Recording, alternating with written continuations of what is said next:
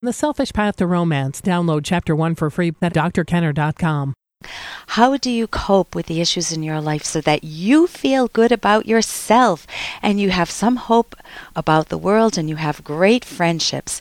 I want to give you one tip. This is a quote from my favorite author, Ayn Rand, A Y N R A N D. She wrote Atlas Shrugged and The Fountainhead. And this is about your relationship with yourself. So listen up. It's, quote, it's terribly bad to be conscious of yourself as others see you, whether they see you as good or bad. Take yourself for granted. The consciousness that feels alone, without the weight of other eyes watching, is the only healthy consciousness. Unquote. So, your mind, you know, we can go through life feeling, oh, I wonder if I'm good enough. What will Judy say about me? What will Sam say about me? What will Uncle Harry say? Or what will my parents say? And you feel like you're only good if they say good things. You're only bad if they say bad things. And many of us go through life just worried about what other people are thinking about us all the time, good policy or not not a good policy. So, does that mean that you stamp on yourself a good housekeeping stamp of approval and say, I'm good all the time no matter what I do? No, that's not a good policy either. You want to know yourself, know what you value in yourself, what is accurate. You watch how you observe, you watch how you make choices. And that's what self esteem is based on. It's your own self evaluation of yourself. And if you make good choices, please give yourself a hug, credit yourself. If you make bad choices, don't beat up on yourself unless you've really crossed the line, but figure out how to make better choices. Say, you know, I, have I've ignored the fact that we're in debt and I need to focus on this now, and I am going to start focus on, focusing on it instead of saying, oh, I know we're in debt now, oh, what's the use, why bother, who cares, and you throw up your hands and you go spend more money that you don't have. Bad policy.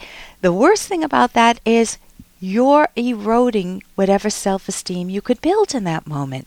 So it's not that we don't have stresses, but how we deal with our stresses really matters. And how we embrace the positive things in our life really matters too. Do you just brush them aside or do you pursue the friends that you love, a romantic relationship that you want to enhance, uh, good relations with your kids or family members? um, keeping those that are not good from you away from you? Are you capable of doing that? That's what this show is all about. It's the rational basis of happiness. Hey, I got to interrupt this because we've got to pay some bills. 30 seconds, that's it. A very quick ad, and then Ellen will be back. Romance. I wish I knew more about what girls want from a relationship. Boy, I wish I knew more about what I want. Where's that ad I saw? Here it is. The Selfish Path to Romance, a serious romance guidebook. Download chapter 1 for free at selfishromance.com and buy it at amazon.com. Huh. The Selfish Path to Romance. That is interesting. Uh, here is an email from a listener who is uh, pretty much disillusioned with the country. The country. Hello, Dr. Kenner. When the health bill passed, I felt enormously overwhelmed and I cannot shake that feeling. It seems like we are in an unstoppable movement towards statism in this country and I feel like giving up. Thank you for taking the time to read my email. And this is from Joe. Joe, I understand what you're feeling. I didn't know how to fight the battle. I felt like a person in an abusive family with all the skills I have who just didn't know what to do, what to say. I felt like it was a lost cause.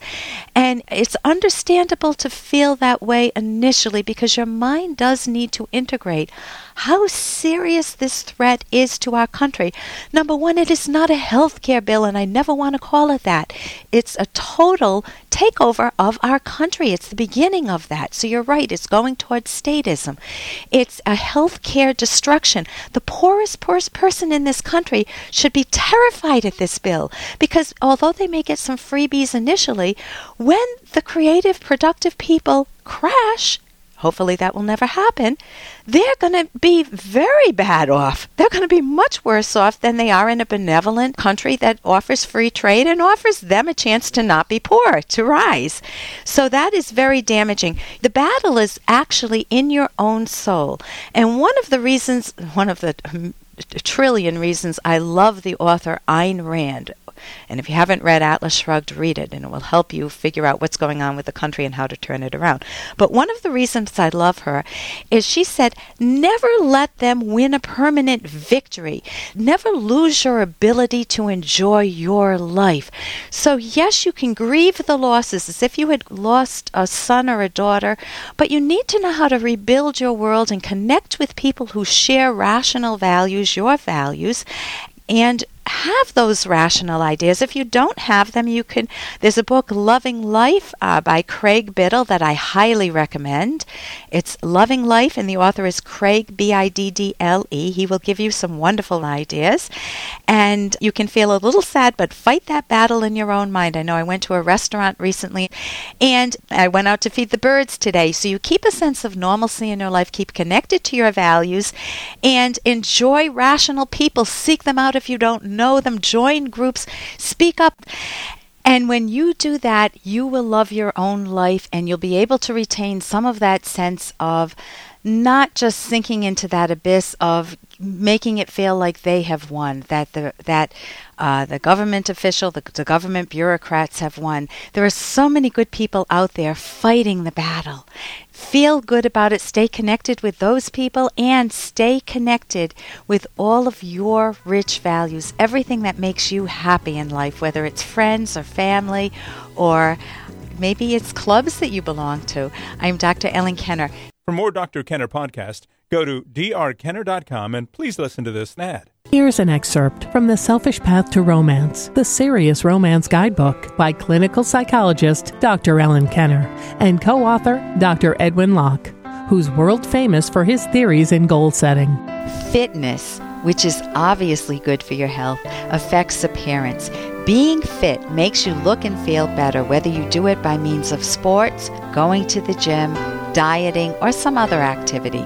You may enjoy engaging in fitness activities with your partner, though this isn't always feasible. And when you feel better about yourself, you wear more attractive clothes. You look more confident and pleasant.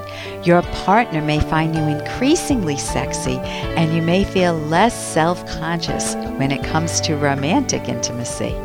You can download Chapter 1 for free by going to drkenner.com. And you can buy The Selfish Path to Romance at amazon.com.